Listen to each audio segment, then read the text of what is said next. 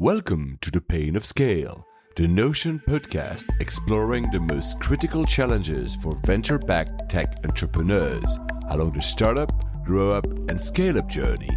Every two weeks, we speak to founders, experts, and venture capitalists from around the world about their experiences. And hello, we are back on the pain of scale with Stephen. We haven't seen you since June for those who are listening live. How are you, Stephen? Yeah, I'm good. I'm looking forward to starting off with a new series with a fascinating episode, I think. Yes, a fascinating episode. Actually, I want to hear all about it. So, can you tell us what are we going to talk about today? So, this is the scene setter for series three, so episode one, and it's going to be followed up by nine episodes as normal, talking about some of the key challenges. But what we're really doing today is setting the scene for the whole journey. So, from early stage of product market fit through to real significant scale. And it's all really about building world class SaaS businesses. And we're doing that with Jonathan Gale. Now, Jonathan, more than 20 years experience building technology businesses, and he has started to be. 10. He started when he was 10. He's a very, yeah, he was a bit of a child prodigy. He's got to be one of Europe's most successful repeat SaaS execs. And um, he joined a small company in Gloucestershire in 2001 that was called Message Labs. And he joined there to lead European sales. He then became head of global sales and then uh, also head of product. And at Message Labs, he led that business through rapid sales growth from less than a million in revenue to more than hundred million dollars of annual recurring revenue in less Wow. than eight, in less than eight years. Wow. Uh, before that company was acquired by Symantec, and uh, you know he played a, an absolutely transformational role at that business. In 2010, he joined New Voice Media, Mhm. um, and New Voice Media, another big European SaaS success story. He joined there as chief commercial officer, and then he was promoted to chief executive officer in Feb 2011. And over a seven-year period, grew that business from less than two million in annual recurring revenue to more than 70 million. Wow. So, you know, you, you put these in context, he's rightly recognized as one of the leading figures in European SaaS. He's an executive in residence for Notion. He's an NED and chairman to portfolio of leading SaaS companies, including a couple of companies in our portfolio. So, Jonathan, welcome and thank you very much for coming along. Thank you, Stephen. So, look, when you think back on your journey with Message Labs, from a personal perspective and, and an organizational perspective, what were the biggest challenges you faced? Uh, It's always product, product and the platform. In my view, it's always that with SaaS companies because everything revolves around it. All the metrics are driven by it. More than anything else, your ability to deliver a compelling direction for the product and then actually deliver on it in terms of hitting your roadmap targets, moving the product forward. You know, you look at problems or, or weaknesses in other metrics across the business, things like cost to acquire and cost to serve, or marketing spend conversion to customers. And it's very easy, I think, to get obsessed in a silo about those conversion ratios and the different things in the different processes within the business. And obviously, you know, strong people in those different functions can make a difference, massive difference. But at the end of the day, if your product isn't differentiated, if your product isn't good, if your product isn't compelling, if your product isn't easy to use and remains easy to use, if your product isn't easy to set customers up on, that's the cause of everything. And then the symptoms surface in the form of good marketing or sales conversion numbers or bad marketing or sales numbers or good churn numbers or bad churn numbers or good cash performance because you've got a high gross margin and good cash efficiency or bad numbers. All the roads lead back to product. Am I would say that you're slightly doing yourself a, you know, a disservice because the execution of the sales organization you led at Message Labs was was extraordinary. Yes, there was great product, but you also drove a great machine.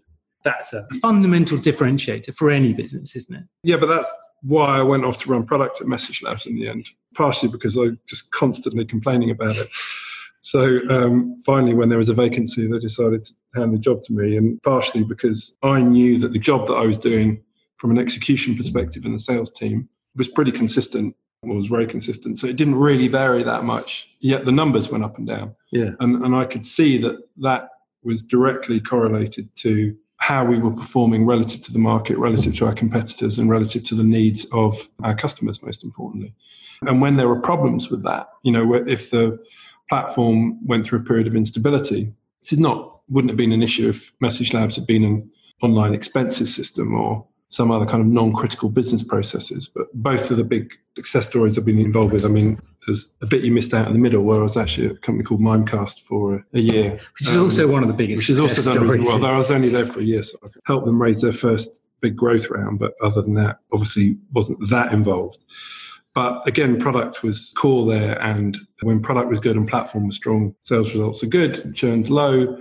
If product's late, the platform's unstable. And the thing about all three of those, Message Labs, Mimecast, and New Voice Media, is they're all effectively real time communication messaging propositions. So if they fall over, your email stops, if you can't take any phone calls, it's a problem for your customers. If your online expenses system falls over, it's an irritation. It's probably not, you know, you can be over for two or three hours. It's not the end of the world. If you're out, if you're blocking email for two or three hours, or you're, or the, you know, they've got a 600 person contact center that's not getting any phone calls for two or three hours, it's a big problem. Yeah. So I don't know. My experience, I think, is is more relative or related, particularly to people that have that live critical business process or live communication thread to their platform. Because I've found with all of those companies that you're constantly balancing the need to invest in the platform and keep it stable and doing the, the core thing of what it's supposed to be doing processing emails processing telephone calls and live chat messages etc with the need to bring new functions and features to bear and to innovate. And that can be a really hard balancing act. So when I say biggest challenge at Message Labs, I think they had it at Mimecast, I know they had it at New Voice Media, it's always finding the right balancing point on that. How strong is the platform doing the core role versus how innovative is and what new stuff do you bring? And you know, when you're having a good run, when you're delivering well, when you're moving quickly, but also remaining stable, surprise, surprise, the bookings numbers better, customers are happier, churn's lower, blah blah blah. Mm-hmm. When you're having a bad run, all those other numbers go the same way. But the actual quality of the salespeople, the processes you're going through, the execution, the quality of the marketing, they didn't really move around that much. And that's why, you know, when I knew I wanted to be a CEO, I pitched hard to get the product role in Message Labs because I, I felt that was for any CEO or founder CEO or whatever, that, you know, the understanding that at the kernel, at the core of what you do, even if you've got a massive expansionary play and you're able to raise a gajillion pounds and or dollars and go out acquiring customers, sooner or later you're going to have to deliver the product that you promised. So, how did those experiences shape your strategy or your plan at, at New Voice Media, or your thinking in essence? Well, I think that those experiences directly created the strategy that we ended up with. So, the focus for the company was on having the best product. And contact center market's pretty big. Lots of distributed players doing different things in different geographies, in different areas of specialization, different verticals. So we had to really focus on where we were going to be best.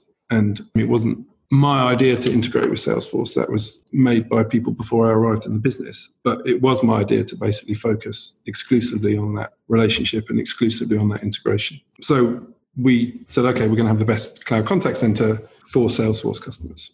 And that then, with the limited resources that we had, obviously resources grew over time, but you never have enough. That became achievable. If we just said we're going to have the best cloud contact center, full stop, for integration with any CRM platform in any country, et cetera, et cetera, then we, we would have failed. Yeah. But we were able to, it's still a fairly big task because Salesforce is obviously quite a big company. But, you know, at the time that we made that decision, Salesforce was two or 300 employees in the UK back in 2011. So it was big bet at that point. Well, yes and no. I mean, it was clear that no one was going to buy CRM software on premise in the long run.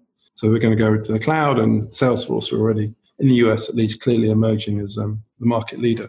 What was a bet, and what was against what the analysts all advised and said, was that at the time we made the bet, Salesforce had no penetration in the contact center market, and everybody was saying that they wouldn't get in because I don't know a whole host of different reasons. But my sense was that Salesforce was going to get into the contact center market. Just you know, all the big brands that we're trying to sell to, they had their own contact centers. They were all moving in that direction. Sales or inbound service. They were going to want to provide personalization on a mass, you know, automated scale. They were going to want to leverage this investment they've made in Salesforce. They were going to want to leverage the customer data they had in Salesforce. So to me, it didn't feel like a big bet at all. It felt like um, just an absolutely logical thing to do. But product. So single biggest challenge and also competitive USP we, we had at Message Labs was product because you know we were the only people that could catch viruses without a signature. You know that kind of one line elevator pitch is so powerful. And it's it was the same thing. You know, what, what do you do with NVM? Well, if you've got Salesforce, we turn it into a cloud contact center, and we're the best people in the world at it. You This did is also what we do. create an, a sales organization or a function or a machine that people didn't want to compete with, and you were really hard to compete with. And so I think in Salesforce, you know, Message Labs was a more horizontal play, if you like. It wasn't just for customers of another product, but you still had to pick your. Yeah, there were certain places where we wouldn't play. Yeah. you know, we made it about efficacy. I I think we used to describe it as, you know, think of it as a military vehicle that if you want to drive it through a battle zone and fuel it on camel urine, it might not be that comfortable, and the aircon might not work from time to time. But if you want something to stop viruses, Yeah. buy that. If you want a pretty UI, prettier UI, or I get punched by, metaphorically punched by someone from Message Labs, you know, buy this other product. If you want to stop viruses, buy that. If you want to build a contact center and you've got Salesforce, buy this. So the basis of any of these successful or aligned sales teams, it's not, it's more important to get that focus around what your strategy is, in my view, and then design everything around that than you know, if you have an incredibly well executing sales team, but you have a poor product and you're trying to boil the ocean and, and you have a lack of focus on what you're trying to be best at, then it doesn't matter how good the sales team is. The numbers won't be particularly inspiring. That message of focus is really interesting, and, and I wonder if when you reflect back on those those experiences, and you've been through the sub five million to big scale twice, possibly also three times with some companies that went on to be category leaders. How different are those stages? And how would you think about the fundamental challenge of the kind of startup sub 5 million, get some scale 5 to 25, and, and then get, get really big and build a machine that, that scales to you know 100 million plus revenue? Do you, do you think in that way? Do you, do you see different life stages and work in different ways? I mean, I don't know whether this question was kind of a setup, but I don't fundamentally agree with it in that I don't think the challenges are any different. I, mean, I think they're just a set of things that you have to do, which are the same at 1, 5, 25, 50, pick any, any number you like, 500 million. And I talked about it before and I'll talk about it again, but uh, assuming you've set a compelling strategy, which the company is able to execute on, and want to come back and talk a bit about what strategy is and what it what it isn't, and specifically around not confusing objectives and constraints, which is something that I think I did for a long time and then kind of figured it out. And I think all the best CEOs have figured out not to mix the two up. So assuming assuming you've got this basis of, of a good strategy, which is about creating and sustaining a competitive advantage, and assuming you're as a business leader able to manage all the stakeholder groups that you've got around you, and that's not strategic. That's just what you have to do. It's the, the cost of playing the game. Then all you've got to focus on is growing, hitting your numbers. So growth numbers, booking numbers, keeping your customers, and delivering on the plan that you've written probably once a year and adjusted at a half year and talked about to your board. And obviously you've got, you've got to hire and you've got to know when to bring people in. You've got to know when people have reached their limits and maybe the structure needs to change, or maybe they need to leave the business, or maybe other people need to come in above them. I'm talking about kind of exec teams. I don't think there's personally any difference. Grow, hit your numbers, deliver the roadmap. Really, I didn't mention that, but got to deliver the roadmap because you'll get away with it for maybe two, three, four quarters, but then it'll, if you don't, it'll catch up and bite you in the ass. So, how do you interpret when a company has product market fit and is and is ready to grow? Um, I don't think there's one hard and fast answer to this because there's so much variation in the size of deals that companies do. I think there are some obvious characteristics or symptoms, if you like, you can look out for that product market fit has been established. One would be a stable pricing structure so that people aren't making pricing up as they go along with each new customer. Secondly, that they've got enough customers. You know, that might be 10, it might be 100, it might be 1,000, it depends on the deal size. But most importantly, the company has to be able to demonstrate a decent and growing license base, low churn, customers that are old enough to have gone through their original contractual cycle and re- re- renewed, but still have low churn. And if you strip away growth, which is fueled by investment cash, then you should be able to see an underlying model which is capitally efficient enough to drive, say, north of 30 or 40% year over year growth just based on the cash which the business generates itself. And I'm talking specifically about cash and not necessarily EBITDA or profit, although that would be nice. I think it's it's more important how capital efficient a business is as it grows. And you know, if you've got a business that can grow, and there are some out there which can grow at 100% in terms of bookings or more on their own cash, then that's you know a great company to be investing in because that's when you can get and sustain these. But if you look at some companies that have raised a lot of money and then started to slow down or come up short or not necessarily delivered, then if you strip away the effects of the investment fueled growth, is what's the underlying capital efficiency. So the headline growth rates, unless they're taken in conjunction with the, the cash performance of the business, can be misleading, in my view. So let's assume you're looking at the companies you're working with, and so, right, we, we've got we've hit those criteria. We've got the price list, we've got the customers, they're renewing, etc., etc. The next stage then is to look for repeatability. So I'm going to grow. I'm I'm VC funded now. I'm going to be growing faster. I'm going to be outstripping that 30, 40% per annum. What success factors do you look for in the business? And what changes do you expect to see in the leadership teams as companies come out of product market fit and into that early stage, kind of repeatable, predictable revenue growth? Let me just start by adding one layer of qualification. When we've talked about product or market fit, I think I'm making an implicit assumption that the market that a company's demonstrated fit with is sufficiently large. So however you define it by revenue, by users, by seats, you know, what however it's defined, I think you've got to be able to demonstrate that you can build a business say turning over 50 million or 100 million, but will still only have say half a percent or one percent or 0.1 percent of a market.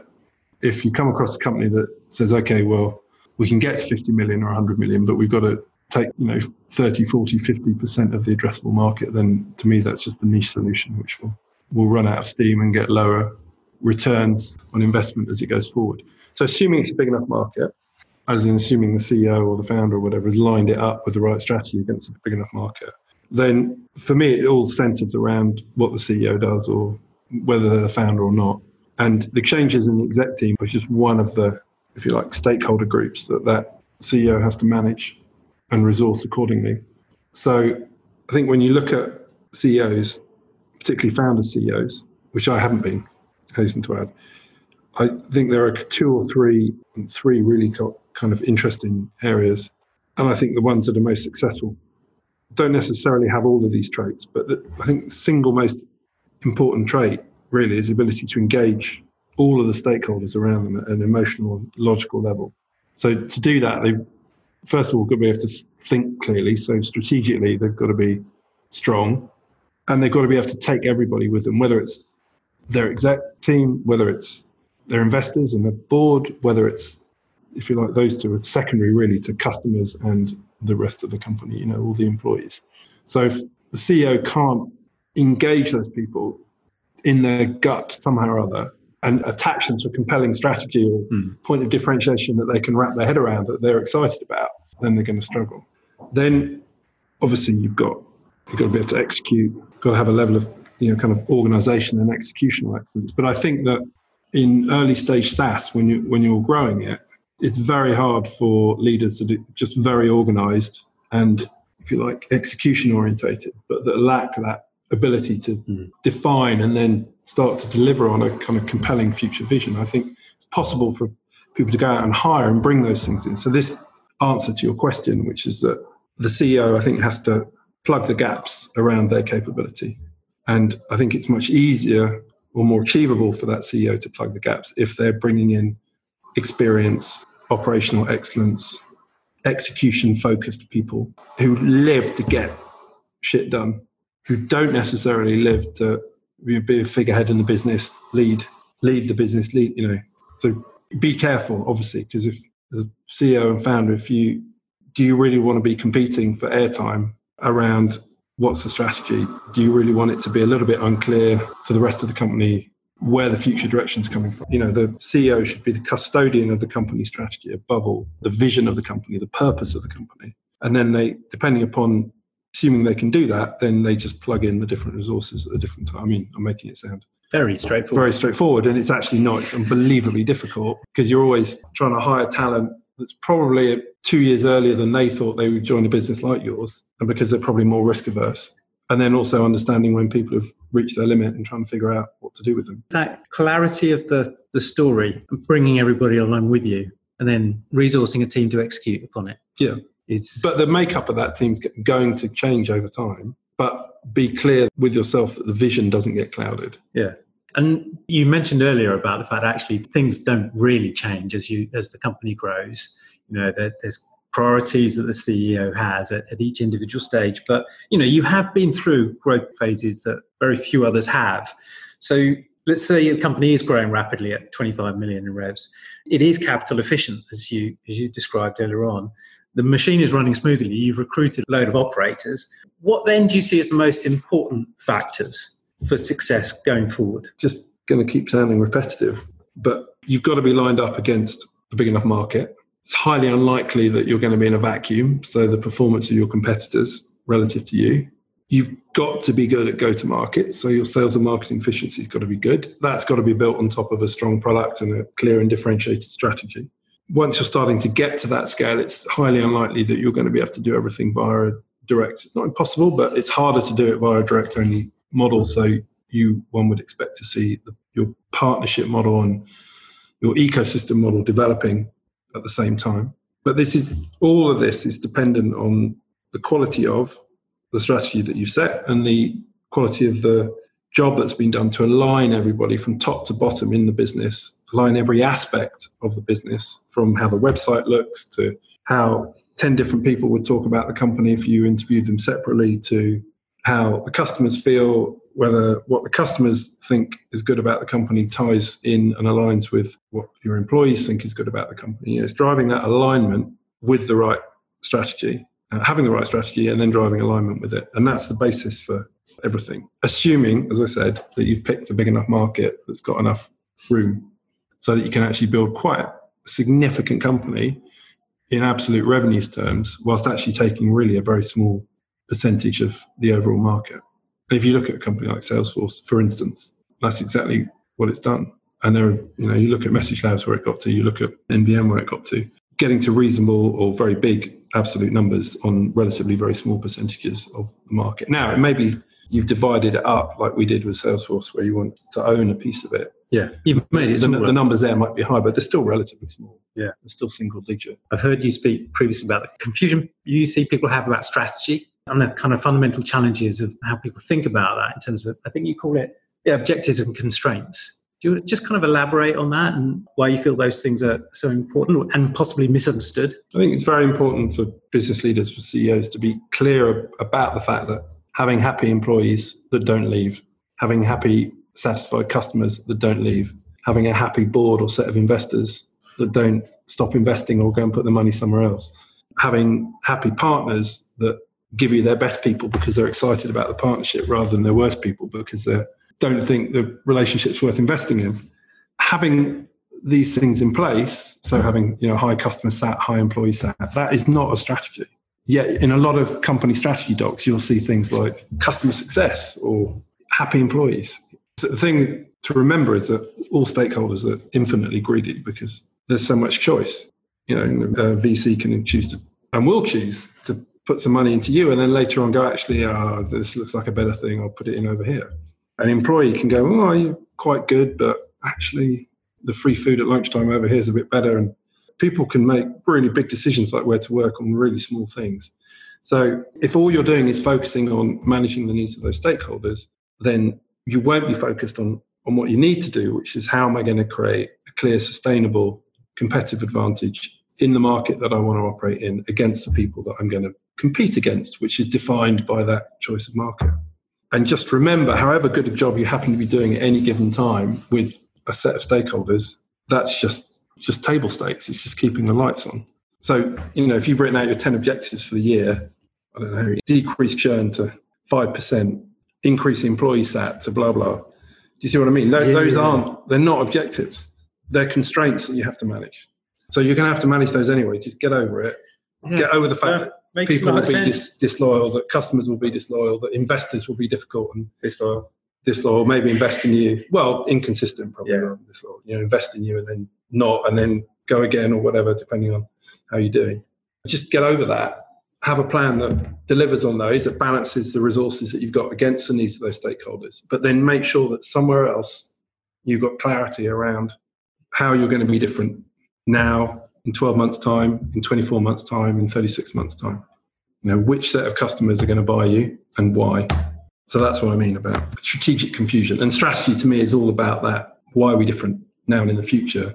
Not we do a great job having really mm. happy customers or happy employees or happy investors. Can I say why are we're different and how will we win? Yeah, I mean, the, how we win is built on why are you different. Yeah, yeah, absolutely. Right. You have to have alignment between the messaging that you present to the market and the actual reality of what happens when somebody buys your product. Jonathan, it's always a pleasure talking to you. I think we could carry on with this for quite a while, but I think we've covered a huge amount of ground. It's been fascinating, and I, and I always learn every time I, I listen to you. So a, very, very a real, nice of you to a real, say, a real pleasure. You know, Paul, we've got some amazing episodes to follow this, and then yeah, the next one we're going to be talking to, which will be coming out in a couple of weeks, is with Chris Tottman, who'll be talking about the leadership transformation that the organisations he's worked with and, and that we invest in go through. We then be talking about how do people really get their head around hiring extraordinary people. We're going to be talking about category design. We're going to be talking about revenue growth with Mark Roberge. We're going to be talking product with Gibson Biddle. We're going to be talking